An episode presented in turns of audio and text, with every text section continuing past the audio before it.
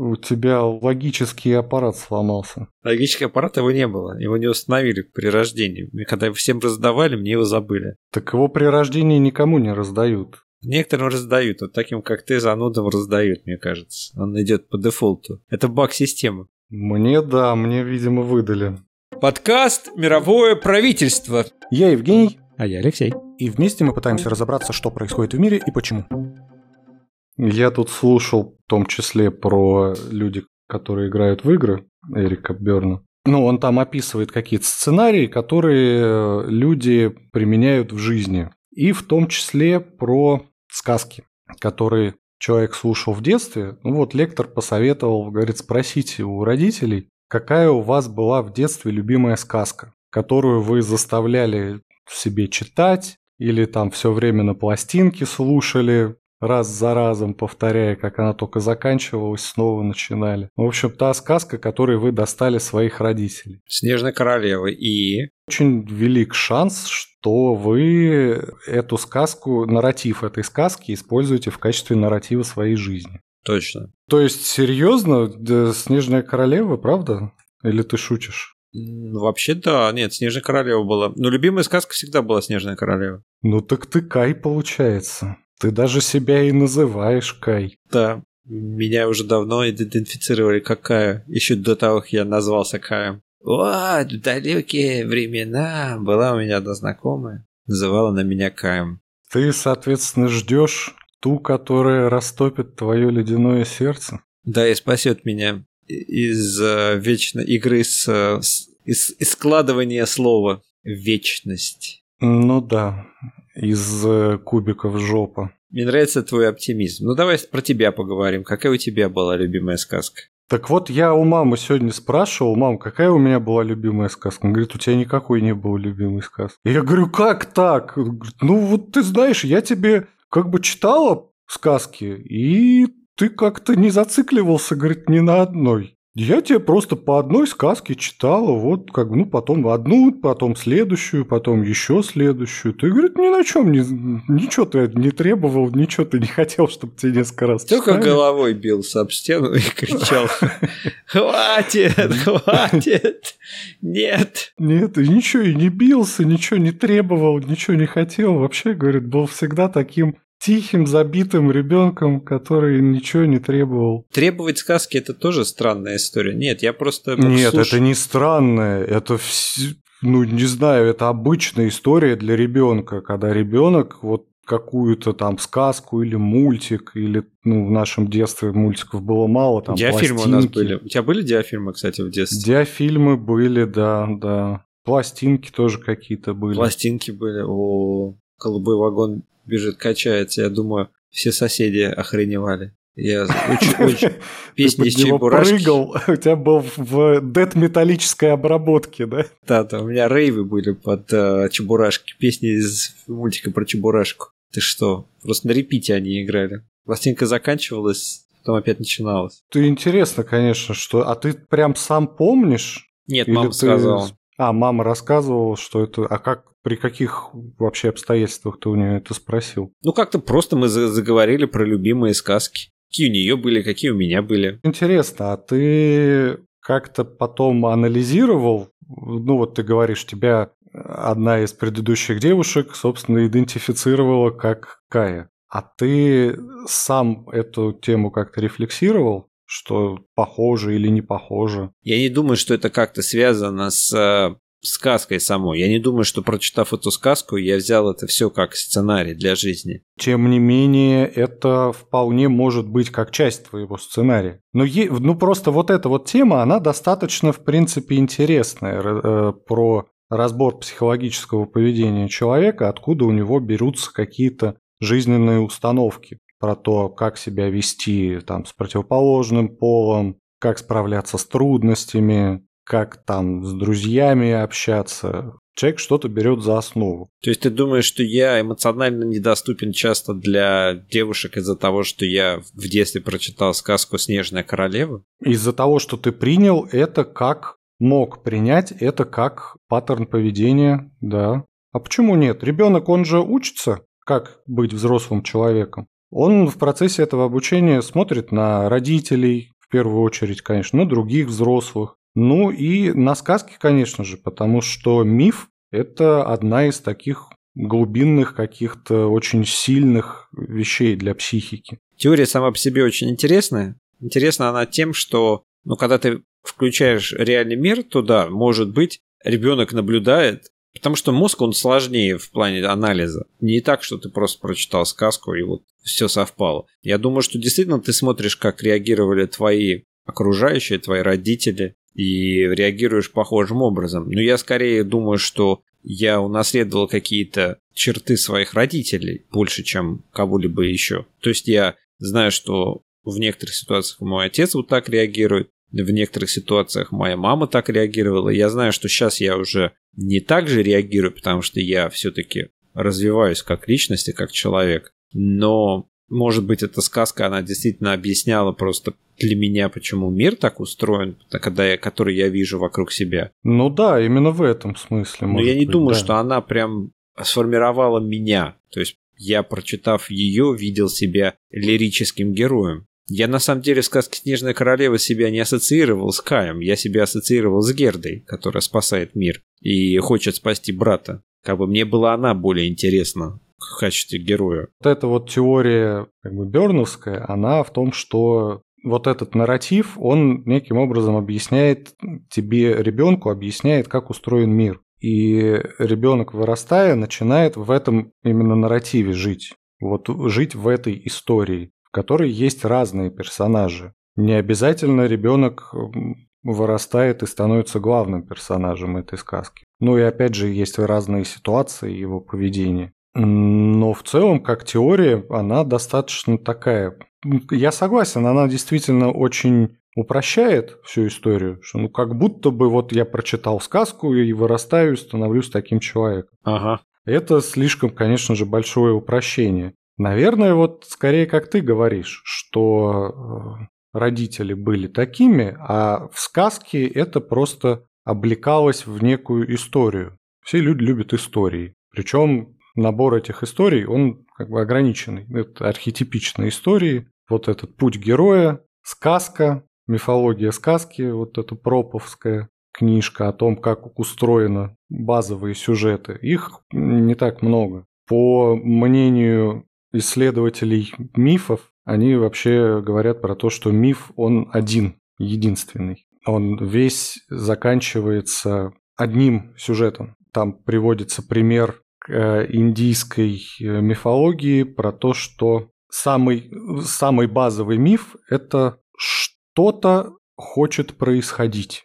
Это как бы основа. Не совсем я понял. То есть есть един, единый миф, и единый миф звучит как что-то хочет происходить? Да, это не, не единый базовый. А весь миф, он как фрактал. Когда, начиная, когда идет какой-то рассказ, возникает вопрос, а почему? допустим, миф про рождение Афродиты из пены морской. А что это за пена? Откуда она взялась? Когда начинаешь задавать этот вопрос, да, то ну, приходишь к тому, что поскольку Зевс, он как бы отец этой Афродиты, ну, вообще все древнегреческие мифы, они о том, как Зевс, Зевс оправдывался в своих изменах, э, собственно, перед женой и как он расхлебывал последствия своих измен. Вот Афродита, как одна из детей этого Зевса, что такое пена? Соответственно, можно догадаться, что это за пена такая, из которой выходит Афродита. И насколько ты думаешь, они действительно думали об этом, о том, о чем ты говоришь, о этих аналогиях?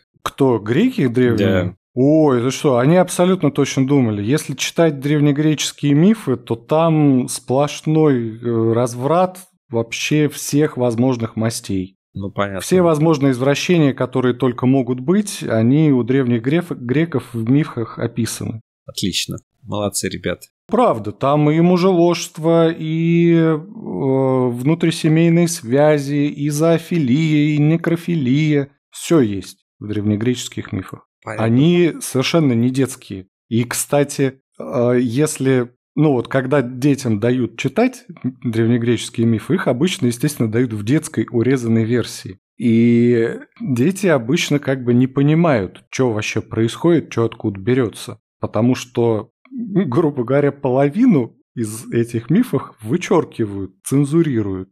Потому что это не для детских мозгов. Ты просто для меня разрушил грехов как цивилизацию. Миф о рождении Минотавра. Что, собственно, жила-была Пасифая, дочь Гелиуса и супруга критского царя Миноса. Она влюбилась в быка. Ну, точнее, даже не то, чтобы она влюбилась в быка. Рассерженный Посейдон внушил вот этой вот Пасифае противоестественное влечение к красавцу-быку. Она рассказала о своей страсти мастеру изобретателю Дедалу, и тот сделал пустотелую деревянную корову, обтянул ее шкурой, выкатил на луг, где, собственно, этот бык пасся. Внутрь коровы забралась Пасифая и удовлетворила свою страсть с быком Посейдона. Ну что я тебе могу время... сказать на это? На это я тебе могу сказать только, что квот лицит Йови, нот лицит Бови, как мы учили в детстве, что позволено Юпитеру, не позволено быку. Продолжайте вашу историю. Соответственно, спустя некоторое время у, не... у нее родился Минотавр от этого быка. Чудовище с человеческим телом и головой быка.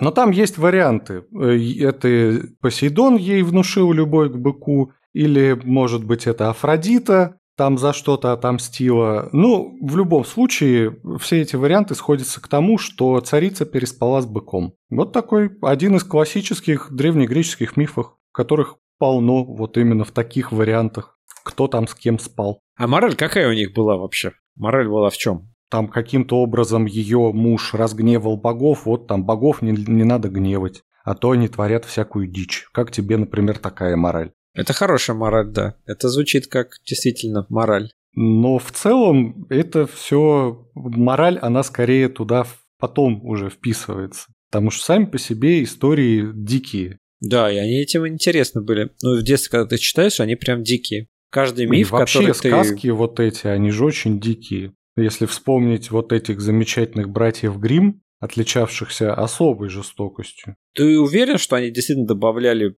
такую как бы жестокость их сказ. А мне кажется, в данном контексте не принципиально. Они это добавляли или они брали в том виде, в котором сказку они услышали. Может быть, они наоборот делали их даже добрее, чем они были на самом деле. Суть-то не в этом, а в том, что там все время кому-то пальцы отрубают, кого-то кого-то съедают, кому-то там животы вспарывают. Вот такие вот детские сказки. А у нас сказки были все PG, там, я не знаю, 13. Да нет. Ты так говоришь о них, как будто они очень другие, там у них всех съедали. Не, не, не, у нас не, тоже не, были... Не, и наши такие же сказки. Конечно. Все сказки очень жестокие. Откуда такая жестокость в том, что рассказывается детям? Не знаю, ты как-то, по-моему, драматизируешь. Мне кажется, что там нет такой прям жестокости. Вот такой нарочитой жестокости, расчлененки такой, там, зомби-апокалипсиса, там же этого ничего нету. Ну как нет, когда там отрубание пальцев там есть. Нет, отрубание пальцев Вспарывание есть. животов там есть. Там есть еще интересные углы бывают на отрубание пальцев, на там отрубание перерастание. Это сказки, там выдуманный мир. Там идет трансляция своих страхов. То есть вот у человека есть страх, того, что может потерять конечность. И он придумывает историю про выдуманного персонажа, который там потерял конечность, пришел, ему там я не знаю, бабушка знахарь намазала, и она приросла обратно. Я не знаю, ну не обязательно так, но это может быть и самим в основе сказки. Просто сюжет, основа сюжета в том, что, я не знаю, он потерял руку, отрубил себе руку и ходил, искал, кто же ему может помочь, понимаешь? Вот тебе получится сказка из этого. Но ты создаешь изначально хук какой-то, да, какую-то интересную зацепочку, и потом рассказываешь, как можно... Придумываешь историю выхода из этой ситуации. С, с я каким... понимаю, и вот э, об этом я и говорю, что мне кажется, сказки придумывались не для детей совсем. Это какой-то внутренний мир рассказчика, внутренний мир рассказчика. его страхи, его какие-то переживания, которые выливаются в некую историю. Я не думаю, что сказки придумывались для детей тоже. Я думаю, что сказки придумывались в принципе как истории, то есть как выдуманные да. истории. Это такая, то, что мы сейчас читаем там научную фантастику или фэнтези, да, это по сути мы читаем те же самые сказки. Да, просто человек придумывал для развлечения, для того, чтобы ну, аудиторию собрать, вот люди послушали. Да, я думаю, что это именно так было. Я не думаю, что это была исключительно детская забава. слушать сказки. Начнем с того, что детей-то в принципе не считали за людей. И никакого пиетета по отношению к детям не было. Да, я так Все достижение именно, гуманистической философии уже. Что вот дети это ценность и все такое. Нет, там ребенок это недочеловек какой-то. Да, там два взрослых рассказывали друг другу сказки, а ребенок сидел просто за компанию слушал. Там было примерно так, я думаю. Да нет, на самом деле детям специально рассказывали сказки именно когда мама, чтобы ребенок заснул, рассказывает ребенку какую-нибудь сказочку. Или просто, чтобы дети как-то не, не бегали, не бесились. Вот посидите, дети, послушайте историю. Но цензурирование не делали при этом, потому что какого-то, знаешь, восприятие, что это ребенок, у него там психо... детская психика, она ранимая, их можно как-то травмировать такими В историями. 14 веке они такие сидят. э, Да, все, да, да. да, конечно, И такие такого не было. размышляют. «М, детская психика. Травмировать. Надо купить ему книжку. Какая у нас книжка сейчас на рынке популярная? М, Библия. М, хорошая книжка. О, да, Ветхий Завет. Да, те еще. Ветхий Завет. Веселые истории сейчас расскажет нам. Убили, расчленили, тарам-парам-папам. Хорошая у тебя песня получилась про Ветхий Завет. Короткая, но по делу. Нет, я просто задумался над... Я не думаю, что сказка в моем случае является установкой и какой-то определяющей морали в моей жизни, но я думаю, что я в детстве очень любил сказки, я их прослушал очень много. Я не могу сказать, что есть какой-то эффект, который я мог бы заметить на мою жизнь, но сказки я до сих пор люблю. Вот этот эффект есть. Да ладно, не, не заметил эффект, прям никакого эффекта. Нет, не Но заметил. тебе, видишь, тебе даже какая-то девушка твоя говорила о том, что ты как Кай. Никакого эффекта, вообще никакой связи. Ну, может быть, это на девушку эта сказка произвела какой-то эффект. Но она же про тебя сказала. Ну, она же не знала, что я люблю Снежную Королеву. Вот именно. Этим ты еще ценнее. Ее комментарий, понимаешь? Ты ей даже не рассказывал, она сама это увидела. Она сова увидела этот нарратив. Почти НЛП идет. То есть сейчас ты меня убедишь, я возьму, пойду в холодильник, выковырю лед из всей морозилки своей, слеплю из них кубики и буду собирать. Прикинь, я был какой дебил, не мог вечность собрать. Ладно, проехали. Я не знаю, что ты из чего собираешь, но явно что-то из чего-то собираешь. Давай лучше, если ты так уверен в этом, почему ты не... У тебя отсутствие сказки тогда как на тебя повлияло? Давай поговорим про это. Определяющее в жизни. Хорошо, определились со мной. На меня полностью... Моя жизнь — это сказка «Снежная королева» от и до. Ну Вот. Как отсутствие сказки повлияло на тебя? Я могу предположить, что из-за отсутствия сказки я очень легко принимаю на себя какие-то чужие модели поведения. Подражаю тому, как другие люди ведут себя, или реальные там знакомые, или что-то, что я в сериале увидел, какой-то герой. То есть ищу себе героев для подражания. В детстве, видишь, не было, поэтому ищу как взрослый. Может, вполне может быть, что вот так повлияло. Устраивает тебя такой вариант? Да нет, он никак не связан с сказками, это просто я описал себя. Я не понял, то есть где связь со Ну сказкой? как это, где связь? Поскольку у меня нету с детства вложенного нарратива, поведения, у меня нет той сказки, в которой я бы жил, поэтому я смотрю на то, как люди живут в своих сказках и принимаю их э, на себя. Не знаю, мне кажется, что это не связано со сказками, принятие нарратива. Мне кажется, все люди это делают, то, что ты рассказываешь. Каждый человек, на самом деле, слушает чужую историю, думает о том, как она э, может... Как бы он в ней поступил, как бы она могла для него... А я не это говорю. Я говорю, что я копирую чужие модели поведения. Так я тебе об этом же говорю, о том, что люди копируют, люди применяют на себя всегда все, что видят в окружающем мире. Мы как... Нет, применять на себя – это одно, копировать – это другое. как- Хорошо. Я бы не сказал, что ты такой прям копикат, такой прям ко- ко- копировальщик, который, которым встречаешься начинаешь такое классическое НЛП, там, ты поднимаешь руку, левую руку вверх, он поднимает тоже левую руку вверх, там, ты улыбаешься, он улыбается в ответ, то есть, ну, знаешь, как НЛП, подстройка, то, что называется. Тем не менее, я за собой достаточно часто замечаю, что там вот в этот момент я говорю как этот человек, а вот здесь вот как вот другой человек. О боже, может быть, ты тоже живешь в Снежной Королеве? Может, у тебя просто расщепление личности какое-то? Это действительно похоже на какое-то расщепление личности, потому что я подражаю тону, использую фразочки. То есть я как бы собираю из разных людей какие-то вот но это все делают, опять. Опять ты мне объяс... тогда ты мне объясняешь, что это все делают. Так все делают. Мы все хорошо, являемся хорошо, как бы так все проекциями. Делают, ладно. Ты же не можешь сказать, что ты уникален. Нет, ты проекция собирательная из всех, кого ты встречал в своей жизни, видел, общался и знаешь. То есть ты каким-то образом, может быть, позаимствовал у них какие-то черты. Ты так себя просто идентифицировал в этом мире. Но ты можешь это более глубоко проанализировать, поэтому ты идешь как бы с общим базового уровня на следующий уровень, в котором ты начинаешь разбирать, а ты задаешь себе вопрос, а почему так? Но вот ты его задаешь, почему так? Ты на него отвечаешь. Понятно. Да, ты говоришь, э, что так делают все люди. Да, я согласен, что так делают все люди. Все люди делают все. Степени. Ну, ну, вот именно что, в той или иной степени. И когда мы говорим про психологию и про какие-то отличия одних от других людей, какие-то вот типы людей, когда мы начинаем обсуждать, то что один никогда не применяет стратегии другого типа. Да нет, конечно, применяет. Это про некую ведущую э, стратегию. У меня вопрос возник, пока мы говорили про ведущие стратегии. А сказки дают надежду, в принципе? Вот конечный результат, какое конечное послевкусие оставляет сказка у тебя, как у читателя? Думаю, это зависит от сказки. Какое-то понимание мира они скорее дают. И через понимание, они через понимание дают надежду на то, что ты в этом мире что-то понимаешь, что как он устроен. То есть ты хочешь сказать, что они просто тебе объясняют, и ты такой, а, ну все, ну слава, ну отпустила, я-то думал, как это. У тебя вот такое логическое так, логическое понимание, вот ты как его видишь-то? Не знаю.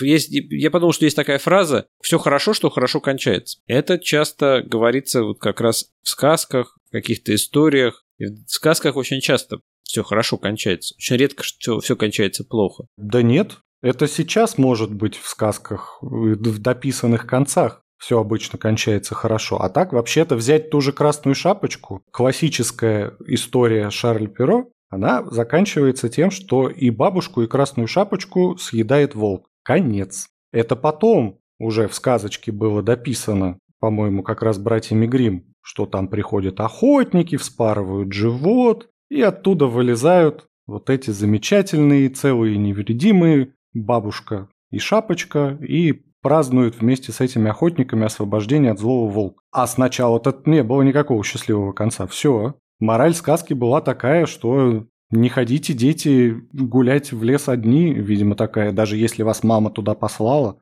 А, нет, нет, вспомнил, не разговаривайте с незнакомцами. Вот мораль этой сказки. Иначе умрете. Где тут хороший конец-то? Красная шапочка умерла, бабушка умерла. Все. Никакой надежды. Но некое ну, понимание это, это, мира... это такая притча, по сути. Не притча, как не притча, нет. Это ну, моралистическая история которая учит тебя выжить, выживать в этом мире. И очень многие сказки, они именно такие. Мне кажется, вообще, если брать классические вот старые сказки с недописанными концами, с хорошими концовками, они как раз вот такие моралистические про то, что не делай то, а то случится вот это. И оно действительно в сказке случается. Не слушался родителей, умер.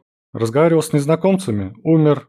Бросила брата, умерла. И брат умер, все умерли. Пошел в лес, зашел куда не надо, умер. Да, убежал от родителей, умер. Хороший Сказочка. такой, позитивный. Да, тут как раз никакого, никакой надежды на лучшее будущее, мне кажется, нет. Ну да, его подописали потом уже. Когда поняли, что мы не умираем как клопы, что наша цивилизация, она не находится на пороге исчезновения, а, было дописано, что все-таки все хорошо, что хорошо кончается. И стали как штампик добавлять это в каждую сказку, которую рассказывали. Да, мне кажется, это какая-то уже религиозная история. Просто, то, знаешь, такая, я представляю, они такие, знаешь, детей собирали, де- рассказывали им сказку, и дети такие в слезах там, а, они все умерли.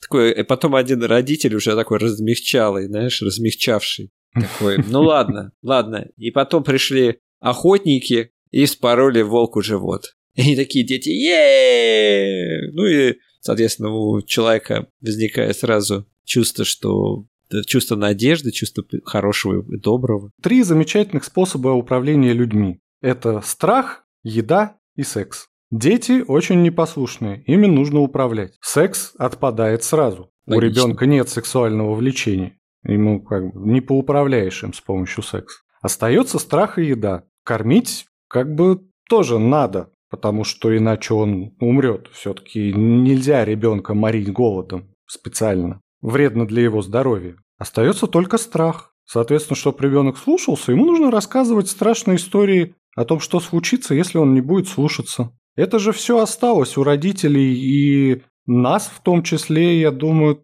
также много пугали в детстве. Не ходи туда, там бабайка, не кричи, я тебя милица, дяденьке милиционеру отдам, не ложись на бочок, укусит серенький волчок в конце концов, с детства мы слушали. Подожди, а про милиционера еще раз. Я что-то э, просто после того, как ты сказала про милиционера, что, что, что, если плохо ведешь милиционеру отдам. Вот такая была да. пугалка. Это тебе так мама говорила? Мне конкретно я не помню, но в целом я слышал достаточно часто, когда родители так говорят своим да, детям. От отчаяния уже, видимо, от отчаяния. Но это обычно на улице, когда ребенок себя плохо ведет, Сурово, сурово. Нет, и в я... целом это какой-то частый способ воспитывания ребенка, чтобы он в общественных местах не кричал. Вот я тебя там, там, там я тебя вот тому злому дяде отдам, э, или там полицейскому тебя отдам. Тебя там научат. Посредством травмы поколений пока не изучено, да? То есть после таких пугалок. Конечно, изучено.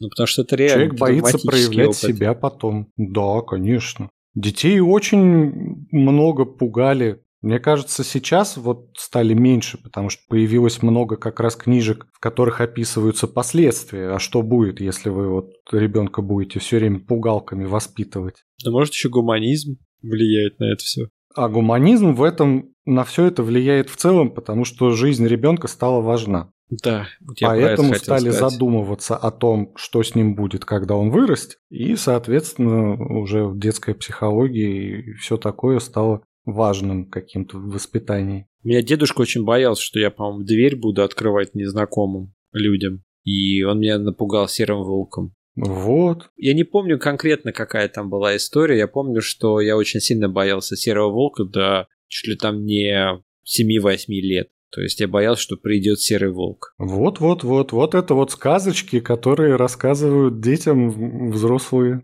Можешь сказать сейчас, что я не открываю часто незнакомым дверь, потому что я боюсь серого волка еще того самого с детства. Хотя в этом нет никакой связи, я просто не открываю незнакомым. Но, тем не менее, связь в этом идет с детства как раз. Не общаться с незнакомыми людьми. Ну да. Страх незнакомых людей идет от того, что в детстве родители настоятельно воспитывали детей именно в таком ключе, что не надо разговаривать с незнакомцами. И человек вырастает, понимаешь, ты вот, ну я, что я все время ты да ты.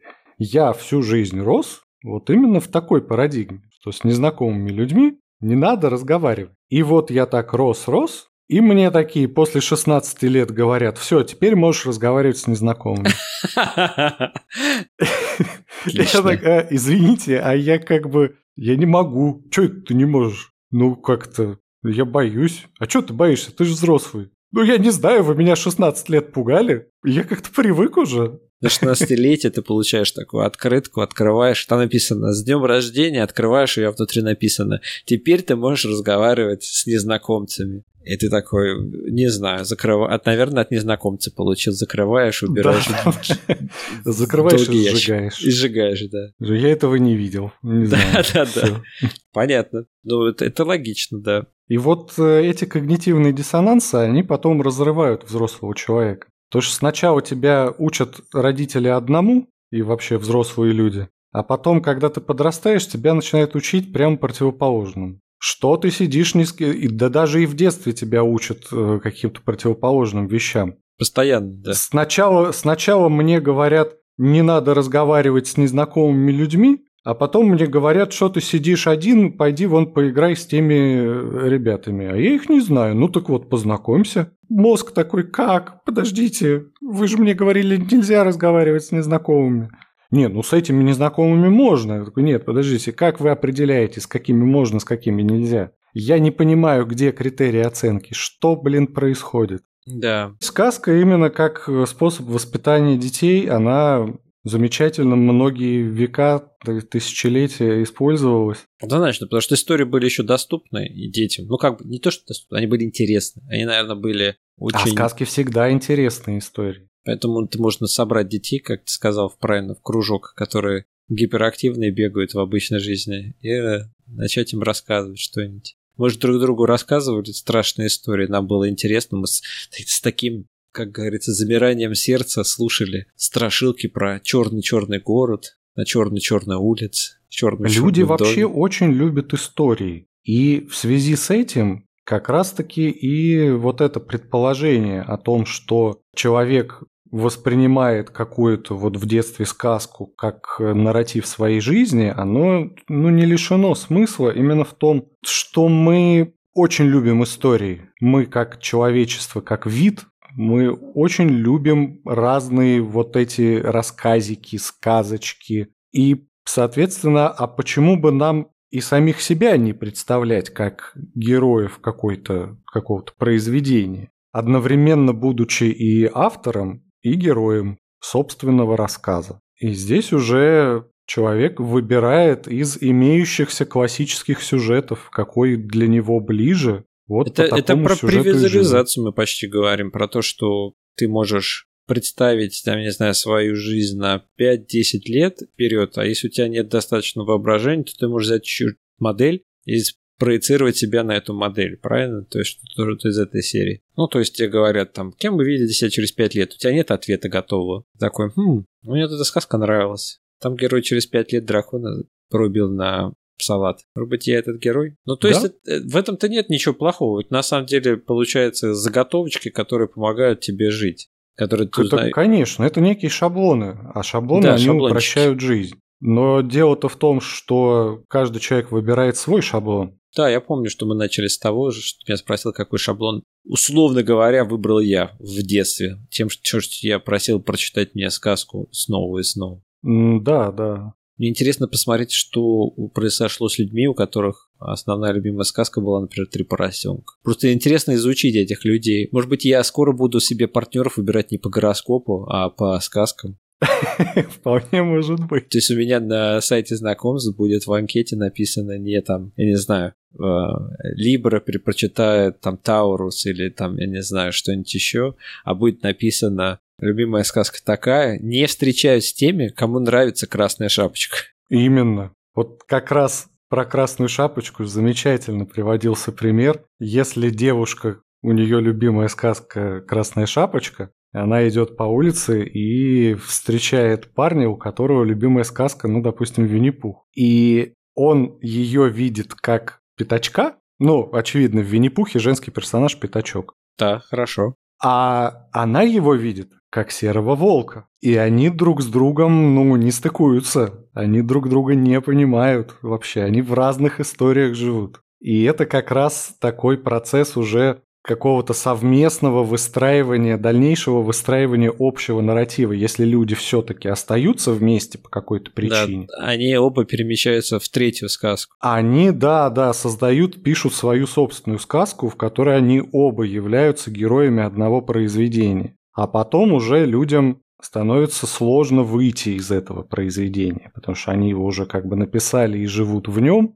они уже оба здесь герои, а вдруг, допустим, чувства угасли, пропали, а история это привычка жить по общей истории, да, она осталась. И тут там начинаются снова сложности, потому что, получается, нужно писать теперь опять свою какую-то сказку, свой придумывать нарратив. Ну, это прям лейтмотив всей нашей жизни, да, то есть когда у нас есть кризисы среднего возраста, там кризисы более поздние и так далее, каждый кризис связан с этим, то есть ты заканчиваешь какой-то нарратив, и тебе надо придумать новый. Да, получается, что так. История всей жизни, она потому и называется историей. Да. Вот в ней много таких э, рассказов, которые заканчиваются, и нужно, блин, писать новый, при- собирать, придумывать.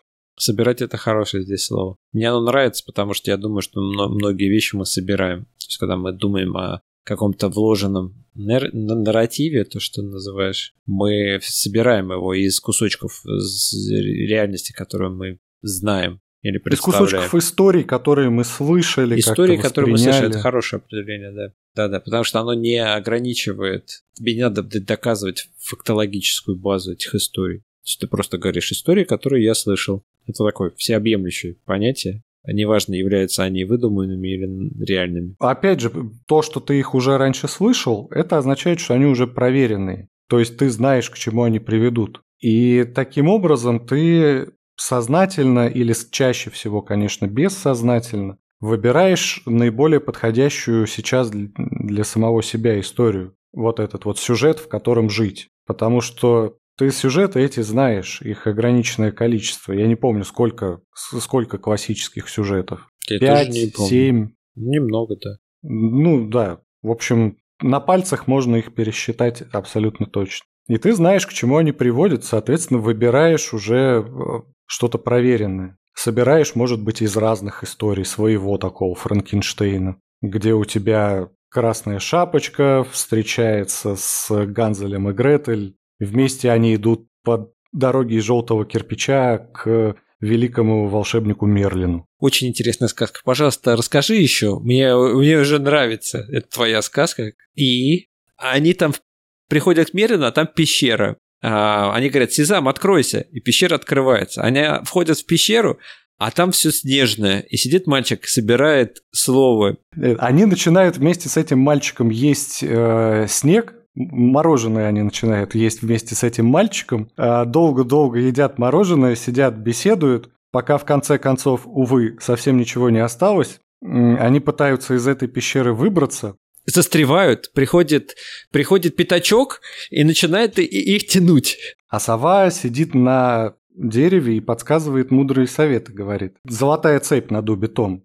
Там русалка на ветвях сидит. Ага, ага, все так и было. На самом деле это не сова, мы понимаем, что это чеширский кот, который ученый, от которого осталась одна только улыбка. В это время мы слышим громкий звук, это шалтай-болтай свалился со стены. Когда мы подошли, мы увидели маленький боб, который мы посадили, и выросло огромное дерево. И мы стали карабкаться по этому дереву наверх и оказались на Луне. И там был маленький Из принц. сыра. Из сыра. Но там был маленький принц. И мыши. И мышиный король. А маленького принца превратили в щелкунчика. Так это он и был, конечно. Но когда часы пробили 12... Карета превратилась в тыкву. Сыр превратился в тыкву. Да, сыр превратился в тыкву, мыши превратились в собственно, рыцарей круглого, круглого стола, а в Щелкунчик превратился в Мерлина. Они взялись за руки, да, и дошли до Они, волшебника. Да, взяли за руки и станцевали вместе джигу-джигу. В закат, как полагается. И написано «The End». И все. Вчетвером ушли в закат э, под песню из фильма «Мстители» советском. Слушай, хорошая история. Придумывайте свои нарративы, замороченные, но очень интересные. Да, лучше не ограничиваться какой-то одной сказкой. Одна сказка слишком мало дает пространства для реального мира в плане вариантов поведения. Собирайте по кусочкам, что-то из этого получится или не получится. И помните, если вы потерялись на этом пути, есть такая песня «Я тебя слепила из того, что было». А потом, что было, то и полюбила. И вас кто-нибудь полюбит. Доктор, мы его теряем! Быстро! Пять кубиков не охренело в гиппокамп. О боже, что с ним?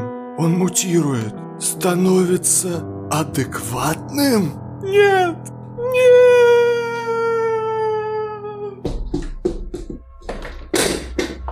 На этом все. Вы прослушали аудиоспектакль «Доктор Круль» и «Мистер Кай» издательство Вайфакс при поддержке мирового правительства 2020 год.